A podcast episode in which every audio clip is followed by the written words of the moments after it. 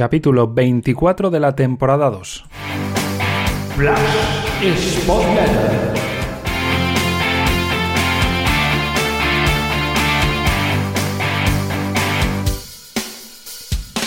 Y comenzamos el análisis, algunos apuntes de la primera derrota de la temporada en el Molinón para el Sporting, 1-2 ante el Valladolid, segunda derrota consecutiva de la temporada, con un 11 el presentado por Gallego más o menos el esperado, dadas las ausencias de los teóricos laterales titulares, Guillermo Rosas y Craves, y también muy mermado por varias bajas, Campuzano, Pablo Pérez, Cristian Rivera, todo esto hacía que tenía mucho menos fondo de armario, como suele decir David Gallego, para escoger y para disponer a lo largo del partido.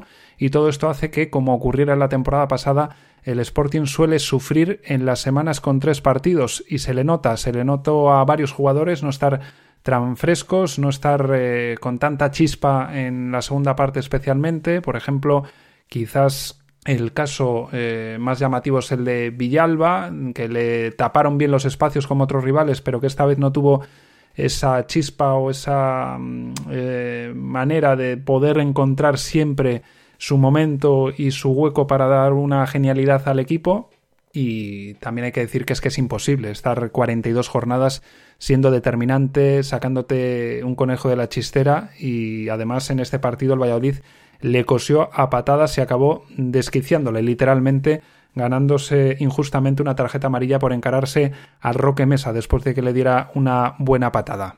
Una derrota en la que creo que al Sporting no hay nada que reprocharle, sí lamentar cosas, lamentar el poco acierto en ataque y las concesiones atrás que además le penalizan en exceso, pero no reprochárselas. Eh, primero, porque el estilo del Sporting implica asumir ciertos riesgos atrás, Segundo, porque hay futbolistas, eh, es el caso por ejemplo de Bogdan, que puede estar señalado por alguna eh, jugada, alguna acción en concreto, como por ejemplo en, en los goles, pero es que estamos hablando de un futbolista que no juega regularmente, que lo hace cuando falta Guille Rosas y que no le puedes pedir que con su edad y con esa poca continuidad que tiene, después eh, sea una perfección absoluta los 90 minutos sobre el campo. Así que creo que se sacan más lecturas positivas que negativas. Si se mira el juego, el partido ante el Valladolid eh, es de los mejores de la temporada, con fases muy buenas.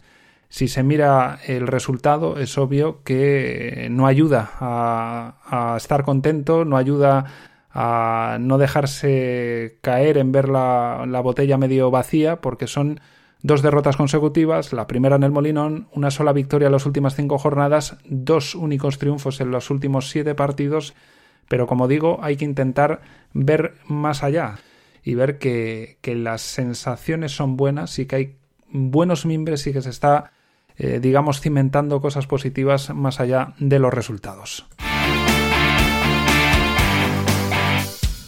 Y es que sobre todo lo que le penaliza al Sporting son las dos áreas. Vamos a comenzar con lo que fue, eh, digamos, el aspecto defensivo. Un eh, partido que estuvo a gran nivel el equipo defensivamente, pero que en las dos partes tuvo sus pequeñas concesiones, errores, despistes y que un equipo como el Valladolid te penaliza y en exceso. Por ejemplo, en el primer tiempo, prácticamente todo lo que generó el Valladolid vino de pérdidas o, eh, digamos, facilidades que le dio el Sporting. Eh, la primera, el chuta al palo, viene de una pérdida de Pedro y eh, consigue armar el disparo eh, Weisman creo que fue y afortunadamente se estrella en el, en el poste. Después hay un despeje de Bogdan de cabeza, si mal no recuerdo, que se va al centro del área y provoca un tiro alto del, del Valladolid. Después, en el primer gol, eh, tiene cierta fortuna el equipo visitante, porque al intentar cortar el, el balón, ese corte se va hacia, hacia el área, lo recoge un futbolista del Valladolid, se la cede al autor del disparo, que además le sale un disparo incluso estando ciertamente no forzado, pero sí un poco que tuvo que poner la pierna de una manera antinatural para poder disparar bien, le sale al ángulo. Y en el segundo tiempo más de lo mismo. El segundo gol llega después de una pérdida de Bogdan, que luego no es contundente para frenar el avance de Roque Mesa, que se cuela hasta la línea de fondo por la izquierda. El centro de Roque Mesa eh, lo despeja Grajera, pero erróneamente porque lo hace de tacón, dejándolo muerto en el centro del área. Y ahí no llega ningún futbolista del Sporting a intentar cortar el disparo, que además rechaza levemente, no sé si es en Pedro, porque llega ahí forzado para intentar cortar ese disparo, le rechazan el pie y acaba en el fondo de, de las mallas. Fue una de las únicas tres ocasiones que tuvo el Valladolid en la segunda parte y todas concentradas en unos 6-7 minutos, más o menos del minuto 64 al 71 es donde consigue el Valladolid el, eh, segundo tanto y tiene un par de ocasiones, un centro lateral, un tiro alto, pero vamos, tampoco demasiado significativas. Y si en un área le penalizó en exceso pues esas concesiones, esas facilidades, esos errores, en la otra eh, volvió a no tener acierto eh, de cara a gol. Eh, son innumerables las ocasiones que tuvo el Sporting, por ejemplo en el primer tiempo, y cito un poco de manera cronológica. Aitor García chuta al palo, Villalba tira fuera después de un buen gesto técnico que tuvo en el área, Aitor dispara alto, una llegada de Aitor por la izquierda no acaba en nada y, es una buena ocasión porque sorprende el Sporting con un pase rápido de Mariño hacia, hacia esa banda izquierda en el avance de Aitor. Después un centro Aitor desde el otro lado. Gaspar no consigue rematarlo bien. Babín tiene un disparo de cabeza afuera. Aitor otro tiro lejano. Después del descanso, las más claras. Cabezazo de Gaspar con un paradón del portero del Valladolid.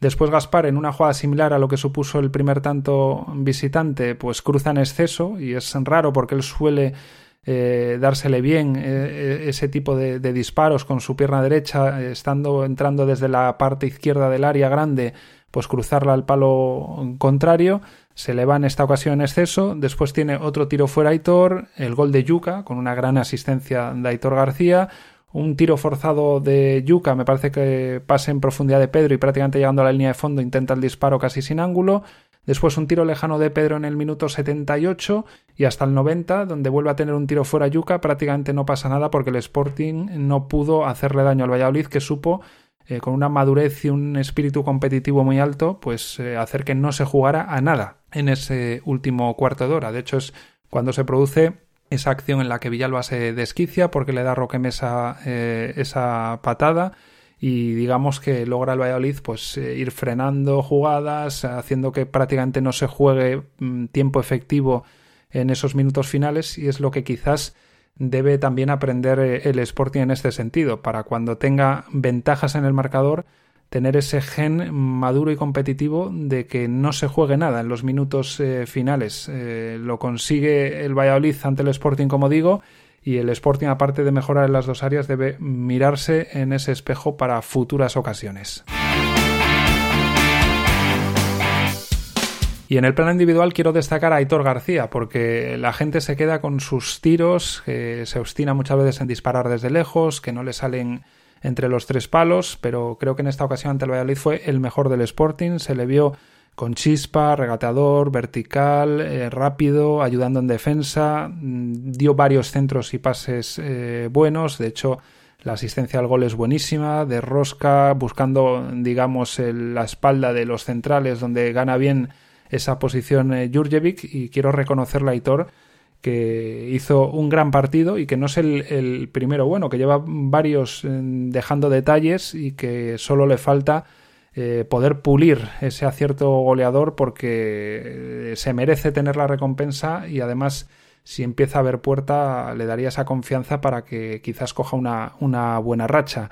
Y es que no solo es Aitor, es que es el Sporting el que está atravesando ese bache de efectividad. En los últimos tres partidos solo dos goles.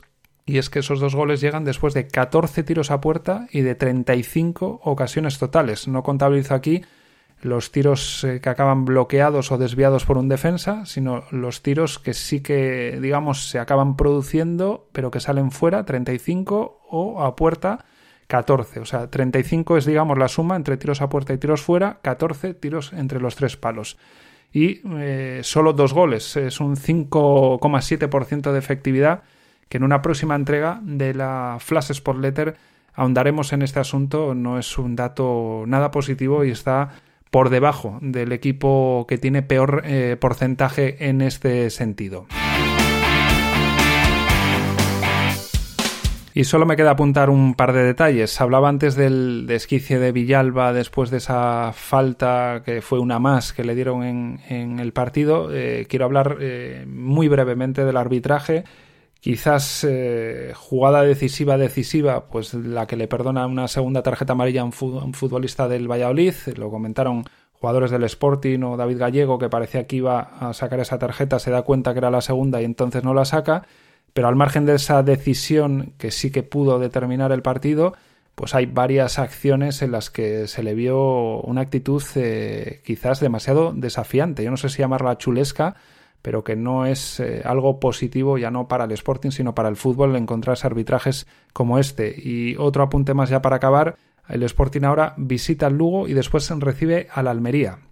Es eh, un calendario que a priori le puede presentar otra dificultad en el momento en el que no consigue, si no consigue ganar a domicilio. Es importantísimo que intente sumar de tres en esa visita al Lugo, seguramente con mucha presencia de aficionados sportinguistas, porque después viene al Molino en el Almería, que ahora mismo es uno de los equipos más en forma del campeonato. Y es que junto a Eibar y Valladolid eh, son los tres grandes candidatos a acabar ahí arriba. Seguramente peleen entre los tres los dos puestos de ascenso directo. Y ante Eibar y Valladolid, el Sporting jugó muy bien y perdió, porque esos equipos tienen mucho potencial, mucho fondo de armario. Veremos lo que pasa con el Almería, pero por si acaso se presenta difícil el partido del Molinón dentro de dos jornadas, tiene que intentar sacar lo mayor posible en su visita al Lugo el Sporting.